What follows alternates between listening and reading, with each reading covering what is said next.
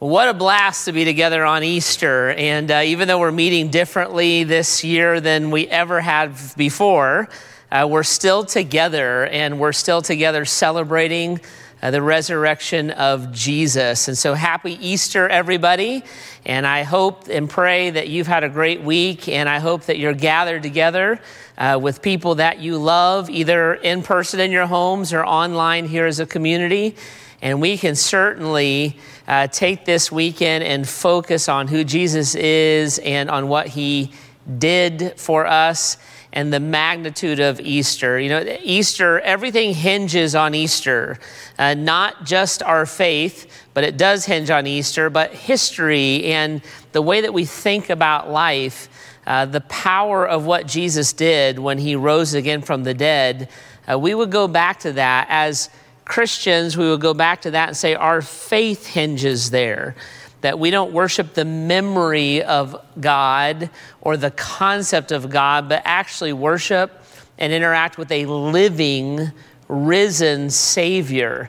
History bounces around Easter, and then even our mindset.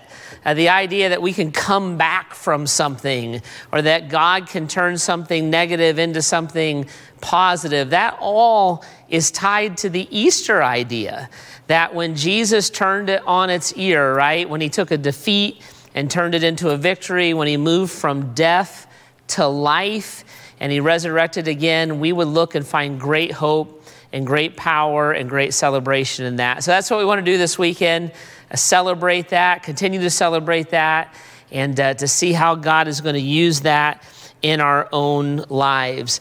The, the event of, of Easter is massive. And when I look at Easter and I think about the resurrection of Jesus from the dead, I don't think of it as a climactic ending to a dramatic story. I think of it as a powerful beginning to a incredible mission that Jesus sends his people and his church on. I wrote it this way in my notes. I said the resurrection was not the conclusion of Jesus' mission to humanity, it was the launching pad for it. And it was from the resurrection that Jesus then looked to his disciples and then through the pages of scripture to us and to who became his church and said, I want you to take my resurrection. I want you to take my victory. I want you to take the power of what I have done. And I want to launch you. I want to send you. I want to move you into all the world. And I want you to tell that story again and again and again. Uh, you find the, the resurrection account in all four gospels. So if, uh, if you're not familiar with what the gospels are, they're the first four books of the New Testament, the second part of the Bible Matthew, Mark, Luke, and John. And Matthew, Mark, Luke, and John were all some of Jesus's disciples and they recorded. They recorded a lot of what he said and a lot of the events around his life. And so they all four recorded the resurrection. And they didn't just record the resurrection events that Jesus did die and did raise again from the dead, but they also recorded this mission or co-mission that he gave to his church. So look at this, it's on the screen. John chapter 20, verse 21, one of the Gospels. Again, Jesus said, Peace be with you as the Father has sent me, I am sending you. Uh, Mark 16, he said it this way. He said, Go into all the world and preach, preach the gospel or the good news of my salvation or my resurrection, and do that to all of creation. Uh, the book of Luke, chapter 24, verse 45 and following says this Then he opened their minds so they could understand the scriptures he told them, This is what is written the Messiah will suffer and rise from the dead on the third day, and the repentance and the forgiveness for sin will be preached in his name to all nations, beginning in Jerusalem. Matthew, the fourth one that we'll look at, 28 says, Therefore, go and make disciples of all nations, baptizing them in the name of the Father, the name of the Son, and the name of the Holy Spirit, and teach them to obey everything that I have taught you. And Jesus raises again from the dead. He, he interacts with his disciples. First, the women who came to the tomb, and then his disciples in the upper room. And out of those events, it's not just this incredible victory over sin and death, but it's this launching pad that is the, the mission or the life or the calling of the follower of Jesus Christ. Jesus didn't just merely survive his trials or just endure the cross, he conquered it. He, he advanced it. He launched the Great Commission or the great mission of the church out of it. He didn't kind of hunker up and get through it, he took ground because of it. And that's the conversation I want to have starting this weekend and that we're going to have here for the next few weeks. You know, we're, we're in this weird phase of history right now where we have been going through some really, really hard times, right? Uh, we've been dealing with this COVID 19 epidemic. We've been working on trying to stay socially distant from each other, trying to stay home. The reason that we're talking over a screen right now instead of in person, like we've been doing all of that. We've been fighting through the ideas of isolation and the breaking of routines and the disappointments of things that we had planned but we're not going to do. And then we've been wrestling with, right? The, we've been wrestling with the economic out, uh, outplay of this. We've been wrestling with losing jobs and cutting hours and, and all that that means. It's a difficult time right now. And we've been talking about how to count those things as joy as we go through it. And I really believe that we need to elevate that conversation one more step that not only should we count it as joy and find peace and comfort and hope in our relationship with Christ and because of our faith, but I believe that we should look at this time and start asking the question how do we take ground? How do we advance? How do we take something that is a trial, that is difficult, that we have to endure? And how do we not only endure it, and not only kind of get through it, but how do we advance from it? And what do we do spiritually? How can we use this? What, what can we do for God? And what can we allow God to do in us during this time? And how do we take this ground that is before us and these opportunities that God has opened up for us? And I believe that when you start looking at what Jesus did in the resurrection and through it, and you start to get your head around what he's called his church to and what he wants the church to do, you start to see that this is to be the mindset of a Christ follower. Uh, the outcome of the resurrection is undisputably the, the, the victory of Jesus. And it is undebatably the empowerment and the commissioning of his church. That Jesus would say, Because of what I've done, now you guys push forward with this. Take ground from it. Take the gospel with you. Go and make disciples and advance the kingdom because of it. And God would look at his followers and say, the, the, the victory that I won for you and the salvation that I provided for you, I want you to think and operate and, and move forward as a person who stands in that victory that I purchased for you and I illustrated through my resurrection. It's interesting, the Apostle Paul kind of picks up on this mindset and this idea. If you got your Bibles, you can open them and go to Romans. Romans uh, chapter 8 is where we'll look at. Romans chapter 8, this is the way Paul says it, starting with verse 31. You can read this together with me if you want. Romans chapter 8, verse 31. He says this he, He's talking about coming out of trials and coming out of difficulties. He's talking about being led by the Holy Spirit or the power of God in the people of God. And he kind of does this all the way through chapter 8. I'll let you read it on your own.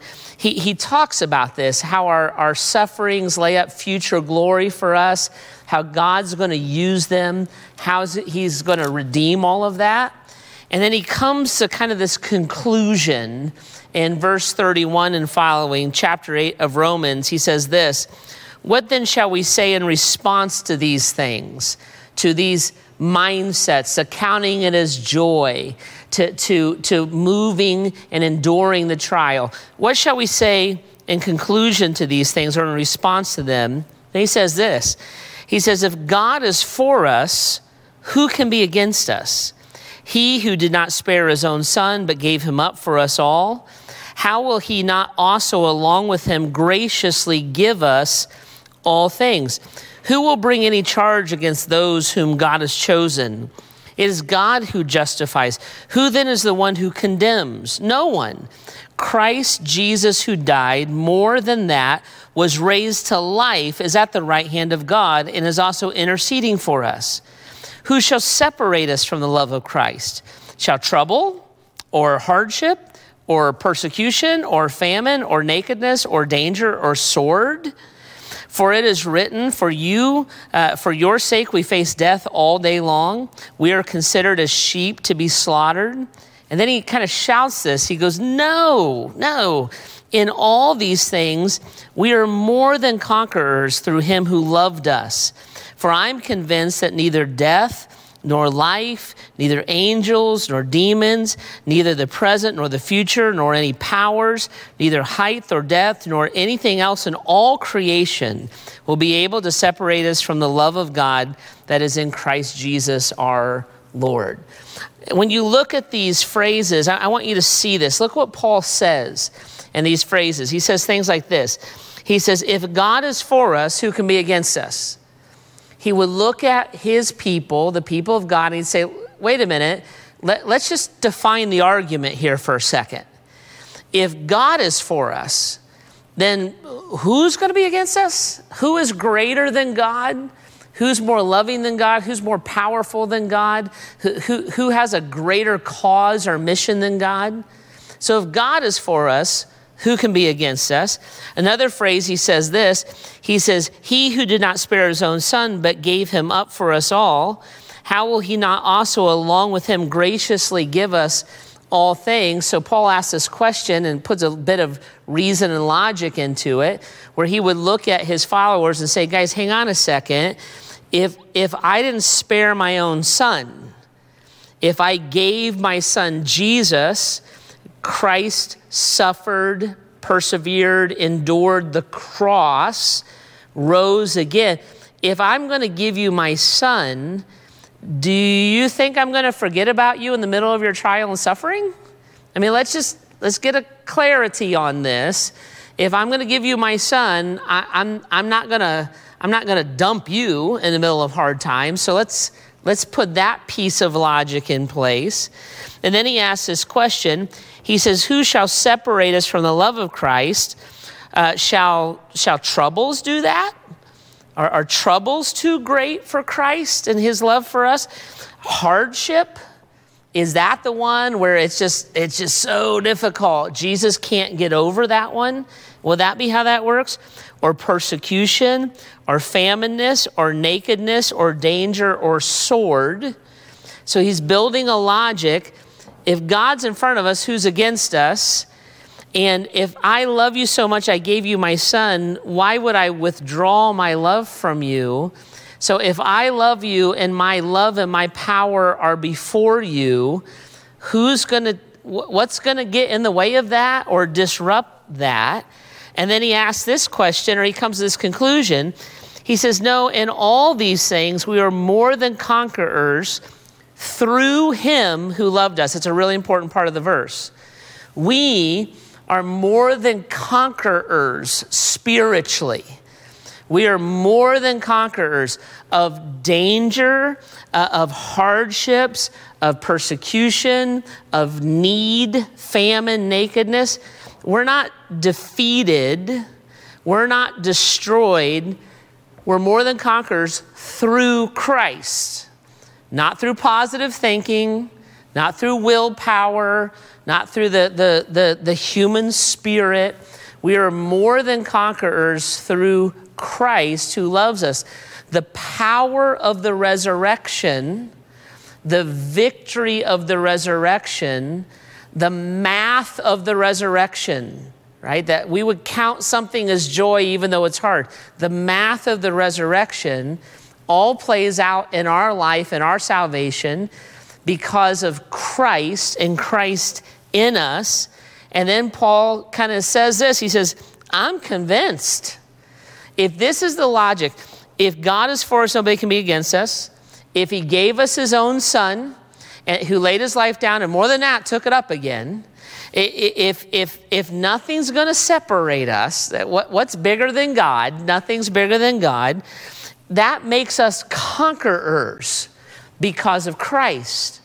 We're able to be above all of these circumstances and be above any sense of earthly defeat because Christ is going to work those things to the good of those who love him. Doesn't mean he's going to make us rich, doesn't mean he's going to make us famous, doesn't mean your hair is going to grow back. But he's going to rise above. There's going to be a, eternal glory, a eternal reward. So we are more than conquerors. That should be our mindset. And then he looks here and he says, Here's what I think. For I'm convinced that neither death nor life, angels, demons, the present, the future, powers, height, depth, or anything in all creation can separate us from the love of God that is in Jesus Christ our Lord. Look where we're at. Look who God is. Look what God has done. Look at the depth of his love illustrated through his son. Look at the enormity of his power illustrated through Christ's resurrection. If all of that is in me now, if that is available to me, what could possibly be around me that's greater than that? That's more powerful than that? That has the ability to allow anything to happen to me beyond what God would want me to go through or God would want me to experience, I'm convinced there's nothing, nothing spiritual, physical, dangers, hardships, there's nothing in creation that can remove me or separate me from being a person who is a conqueror through Christ and through who He is and what He did and through the salvation that He offers me. When I look at this passage here in Romans and I read that, it puts a little fire in my belly. And when I think about that idea, I think, man, if that's who I am and that's what God has done, what, what mindset should I have about the circumstances I'm in right now? because these are not motivational sayings. That's not what Paul's doing. He, he's not saying, you know, get these things and get a tattoo of it and put it on a t shirt right before you run a marathon. These are not motivational sayings. They're not meant to be self centered. I am a conqueror, the human spirit, the positive thinking. They're not meant to be self centered or self serving. What this passage is here in Romans chapter 8 is a clear declaration from God to his followers, reminding us that as we engage in earthly battles of faith, the eternal war has been fought and won by Jesus Christ on the cross. I can't hear you right now, but you should be standing up yelling amen in your kitchen. That's huge. That is so huge. Paul, Paul is not giving us sayings to empower the Holy, to empower the human spirit. He's looking at us and saying, no, no, no. As a Christ follower, this is who you are. And this is what has been done from you. It's not because of you, it's because of Christ in you. It's through Christ you are more than a conqueror. In any earthly battle that you face, or any earthly battle that you have to come up against, a hardship, a danger, a, place of need, a spiritual battle, none of it is greater than Christ in you. You fight these earthly battles but you fight these earthly battles from a position of victory. The war has been won, sin has been defeated, Satan has been defeated, death has been overcome.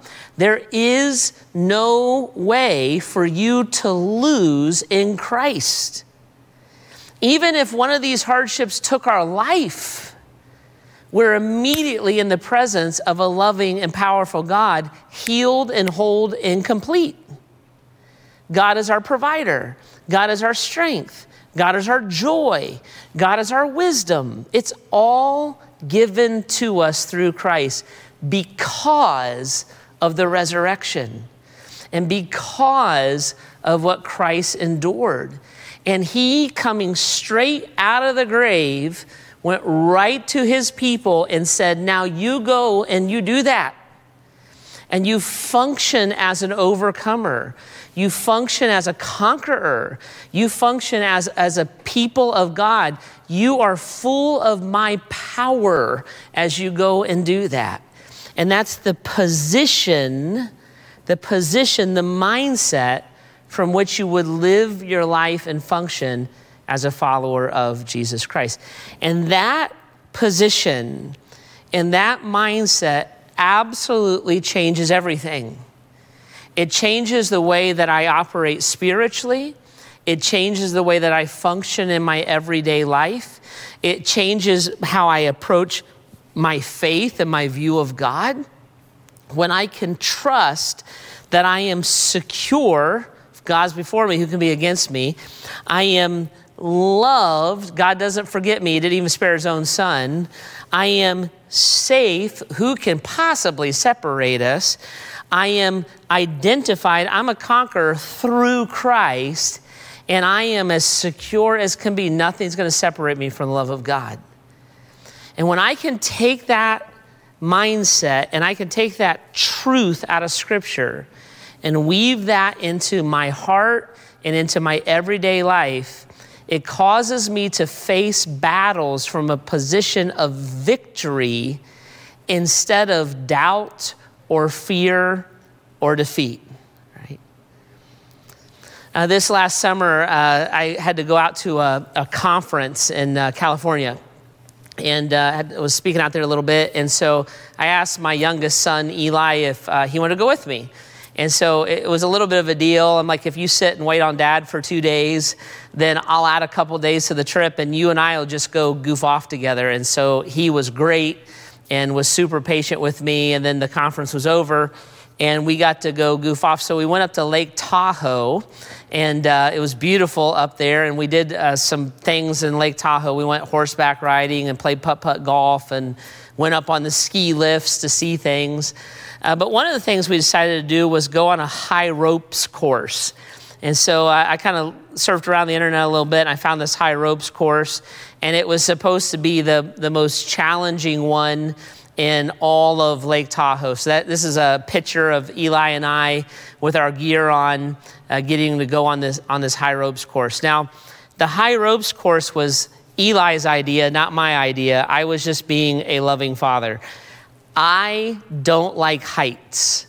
And so Eli was all amped up about going on this high ropes course. And I was, I think I was just afraid to be shown up by a 13 year old, so I decided to go. Um, but I do not like heights.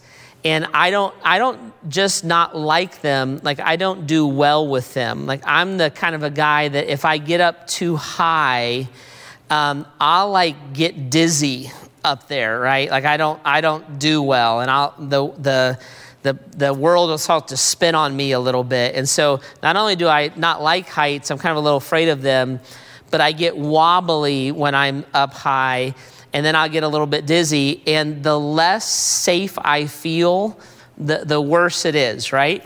So we want to go on these high ropes course with some of these cables and nets and obstacles that we're going to go on. Some of them are 30, 40 feet in the air. Like your feet are 30 or 40 feet in the air in, in these big trees. And I was pretty scared to do it, right? So, what you do is you harness up, and then they have like this safety line that is above you. And then they have lots of wobbly, unsafe things that are meant to kill you below you. And you're supposed to go across these obstacles or climb them or swing to them. And then you get to kind of the end of that, and there was a zip line then. And then you would hook your safety line, kind of move it to the, to the zip line, and then you would jump and you would zip 30, 40 feet in the air down to the, to the next thing. And so this was a big ropes course that we were there for three, four hours, and you would kind of go from obstacle to obstacle to obstacle. And it was interesting. Eli was pretty fearless and would just kind of go with them. I was very, very tentative. And I would get up there and it would start spinning a little bit on me, but Eli took off, and I knew if I didn't bring him home, Heidi would never forgive me for it. So I, I would kind of muster my courage and I would step on the wobbly thing or the thing that swung back and forth. And my heart was pounding, and I was kind of hanging on to anything that I could hang on to. And Eli would zip across something, and then I would kind of crawl my way across it. And then he would wait for me on the next platform, and I would get there, and he, he'd say, Dad, let's zip line. And he would just like dive off this platform and zip line right on down through. Well, I would stop and pray and confess my sins and make sure I was right with the Lord and recite some scripture. And because I thought I was going to die, and then I would do it and I would zip across it what happened was was interesting to me. Like I said, we are up there for three or four hours. It was a big course that we were doing. The longer I was up there, and the longer I was in that, let's call it a trial, let's call it a hardship. The longer I was in there, and the longer I was in that hardship, the more I learned to trust my safety harness. See, when I first got up there and trust it, and so, in fact, I wound up the day I had blisters, really bad blisters, because I was hanging on to the cables so strongly. I was so scared with it. But as we went through the trials, I learned to trust my safety harness. And as I learned to trust my safety harness, this is what happened to my mindset. Ready? My mindset became the worst that's going to happen is my safety harness is going to catch me. Like, I, I'm not going to die. I'm not even going to get hurt. There's not a hardship or danger that can affect me because I have a safety harness. And it's rated for like 2,000 pounds. And I put on a little bit of weight, but not that much. Nothing can actually hurt me because I'm harnessed to the safety line. And this is what happened. Ready? Catch this. Get it. Ready? As I learned to trust my safety harness, I started to think like a victor, like a conqueror, like an overcomer. And instead of being afraid to take the next step, Eli and I started to have this little bit of a competition to see who could do the obstacles the fastest, who could zip the furthest the fastest. And my mindset changed because my faith and my safety harness changed. And I went from being tentative and scared to being a person who was, ex- was I, I was exhilarated by what I was doing. I, I was adventurous suddenly in what I was doing. I, I couldn't wait to do the next obstacle because I was so confident that no danger would befall me because I was harnessed. You with me here? Catching it? That's what Paul's saying. He's not looking at us saying, you got to get a hold of the human spirit and think positively and you can overcome it. That's not what he's saying at all. He's saying, listen, Christ follower, you are harnessed. If, if you're hooked to God, what's going to happen to you? There's nothing going to happen to you. If, if God doesn't even spare his own son, He's, he's not going to cut the cable while you're up there. I mean, he's giving you everything that he can give you. If, if you're hooked to God, if you're locked into that, what, what, can, what can possibly overcome that? Is life, death, hardship? Jesus defeated all of that when he rose again from the grave. The battle is being fought, but the war's been won. I got to get from point A to point B, and there's obstacles in the middle, but I'm going to finish the course and I'm going to be just fine. And when I remember that the war has been won, it redefines how I approach the battles that I'm engaging in that moment. There's a reason why the Great Commission is so tied to the resurrection. Jesus is looking at his people and he's saying, Listen, you're good, done. Resurrection, done, right? You are harnessed. If I'm with you, nobody's against you. You are going to win this. So go through the battle from a place of spiritual victory. When you think about the outcome, remember there's spiritual victory. Nothing will happen to you because I have won this war. Now, you be faithful in the battle, in the trial, in the difficult time, in life. You will come against hardship, they just won't separate you from me. You will come against persecution, it's just not going to take me anywhere. You will come against trials and difficulties, but you're not going to be defeated by them. That's the obstacles, but you're hooked to me. And I have proved who I am and illustrated my love and my power through my death, my burial, and my resurrection. Guys, I really believe that the church is always the brightest when the days are the darkest. And in the midst of what we're going through in your personal life, in our community, and in our church, we don't need to just survive it. We're not just going to get through it. We're not going to hunker down. We need to take ground. We need to move forward we need to take advantages of the opportunities that God has given us that we had no idea that He wanted to gift to us, but He has, and they're before us, and we are harnessed, and it's, it's time to jump and move. We need to take ground. You need to take ground in your faith during this time. I bet you, because of, of the sicknesses and because of the finances, I bet you, many of you have prayed in ways that you haven't prayed in years. You have the opportunity to, to, to live on faith in the way that you haven't lived on faith in years. Where is the next paycheck going to come from? Do we keep being faithful to the Lord even though the job's on the line? How are we going to get through this? That's an opportunity to take ground. It's not something to be scared of. You're harnessed, nothing's going to happen to you. Extend your faith, deepen your relationship with Christ, spend time in God's Word, pray with your family, talk to your kids about God's faithfulness, see the glimpses of grace and His generosity that are all around you. Have that conversation with your roommate. Don't just survive, don't just ask for peace take ground and move forward with it. Take ground relationally. You know, we can look and say, yeah, we're all trapped in the house together. Bah. And I know that we have those moments, and every family has those moments. There's nothing wrong with your family, every family has those moments. But the other side of it is we're all in the house together.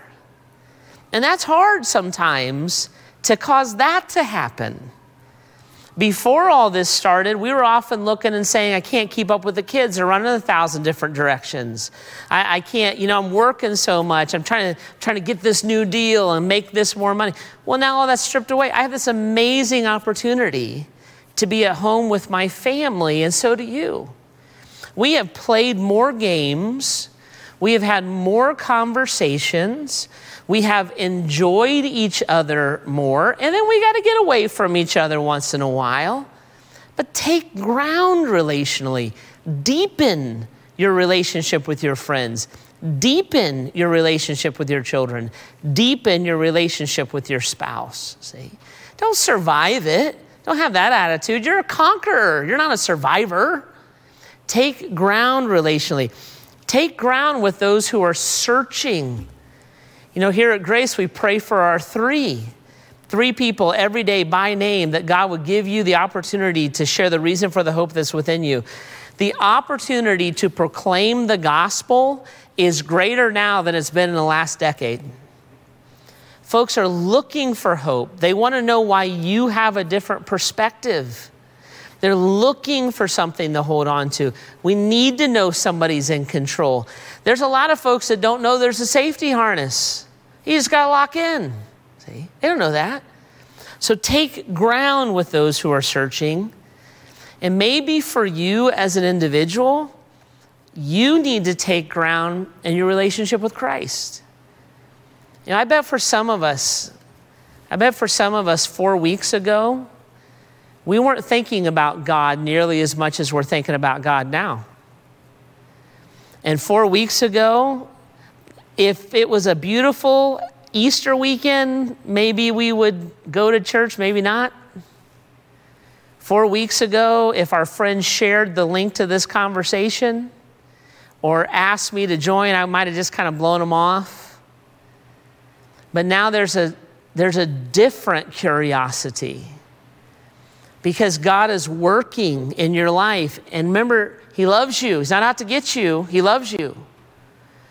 So even when things don't go the way that we want them to go, even for you, if, if you're not a Christ follower yet, the story of Easter is really for you.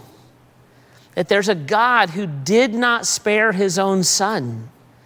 His son, Jesus Christ, willingly laid his life down Jesus was not murdered, his life was not taken from him. He gave his life. And then by his own authority, he raised again from the dead. He is God. The resurrection is not just a, a religious myth or a fable or a metaphor, it's a historical fact. There's all kinds of documentation for it in ancient history. It is out there and it happened and the resurrection of Jesus from the dead makes possible the salvation and the forgiveness of your sins. He wants you to have that. He looks and he knows, the Bible says God wishes that none would perish. God knows that you're on life's high ropes course without a safety line, and that every jump is life and death. And what's happened in our culture is suddenly that course got incredibly difficult. Everything from getting sick to being alone to having our financial blankets ripped out from under us. And Jesus came to love you and to rescue you and to help you and to offer Romans 8 to you he would look and say, I, I want to be before you. Hook in. I, I don't want anything to separate you from me. Hook in. I want you to be able to, to have security even though things are tough right now. Hook in. See? And I want you to receive the forgiveness of your sin and the salvation that I died to offer you. Take ground. You've been thinking about Christ for a long time. You've been thinking about your spiritual health for a long time. Grab it now, see? Take ground. Don't just ask a higher power for a little bit of encouragement. Talk to a living God and ask Him for salvation and all of the help and all of the power that He wants to give you to follow Him and to know Him and to count these trials as joy.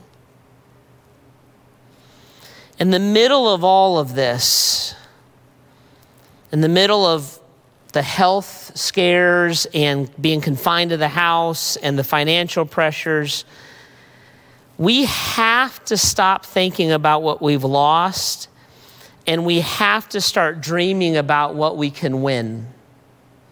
We have to stop thinking about what we lost and we have to start dreaming about what we can win. What ground can be taken? If you're a Christ follower, you are to think this way. You're a conqueror, you're an overcomer. That does not mean that you get rich, that you get famous, and that your hair grows back. That means that you have an opportunity to lay up for yourselves treasures in heaven, to achieve an eternal glory which far outweighs the light momentary troubles that we're going through, to grow in your relationship with God and to grow in your relationships with the people that God has placed in your life you have to remember that you're clipped in, you're not going anywhere. So you find joy in the ride, enjoy the ride. See where God takes you and see what He wants to do in you. But we got to have a taking ground mindset. You are the people of God. You don't lose. There's no way for us to lose. It's who we are through Christ, see? Through Christ, there's no way for us to lose. You are a child, a son or a daughter of God. You cannot be defeated. You can't lose. You can't be defeated. If God's before you, who's going to be against you? How in the world do you lose? You can't because of who Christ is and what he's done for us. You're a joint heir with Jesus Christ. You stand shoulder to shoulder with Christ. See? He is with us and with us in the midst of all this.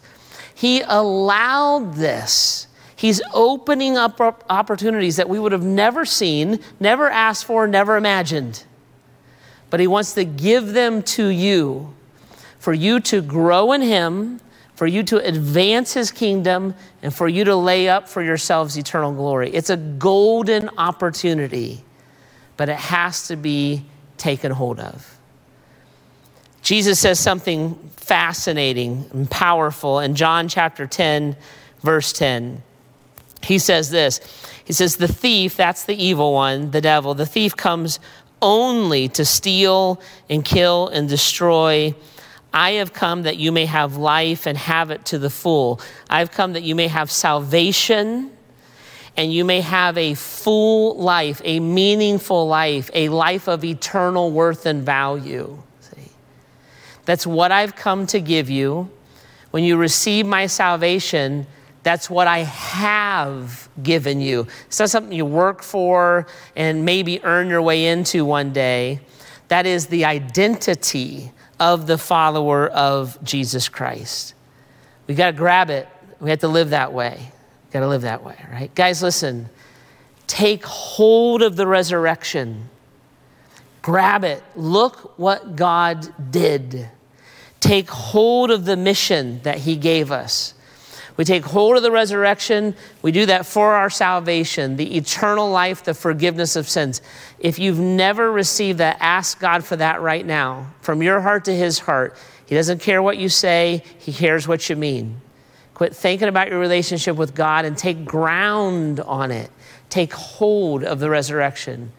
Take hold of the resurrection when it comes to your life right now.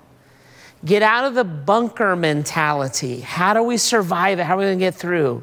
And look around and see all of the spiritual opportunities God has given to you. They are everywhere. Every good and perfect thing comes from above, and the things around us, these opportunities, are from God. Grab hold of those things, invest your life into it. And as you live from your identity, as we live from the position of power and victory that is Christ, the resurrection, as we embrace the, the, the safety line God's before us, who can be against us? It changes our mindset to the mindset of a victor, the mindset of a conqueror. And when we enter difficult times and just life in general from that mindset, what happens is this when we remember that the war is won, click, it completely changes how we engage the battles. And we can move from fearful to adventurous, from hesitant to enthusiastic, because God's going to do great, great things through this time and through His people and in your heart by His salvation, right?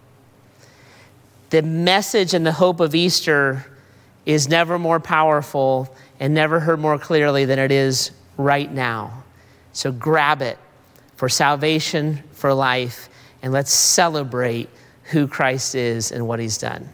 Would you pray for it with me, real quick here? Jesus, love you. Lord, thank you for what you did for us. We, we are grateful and blown away. We celebrate it. We, people of faith build their life off of it. So thank you so much.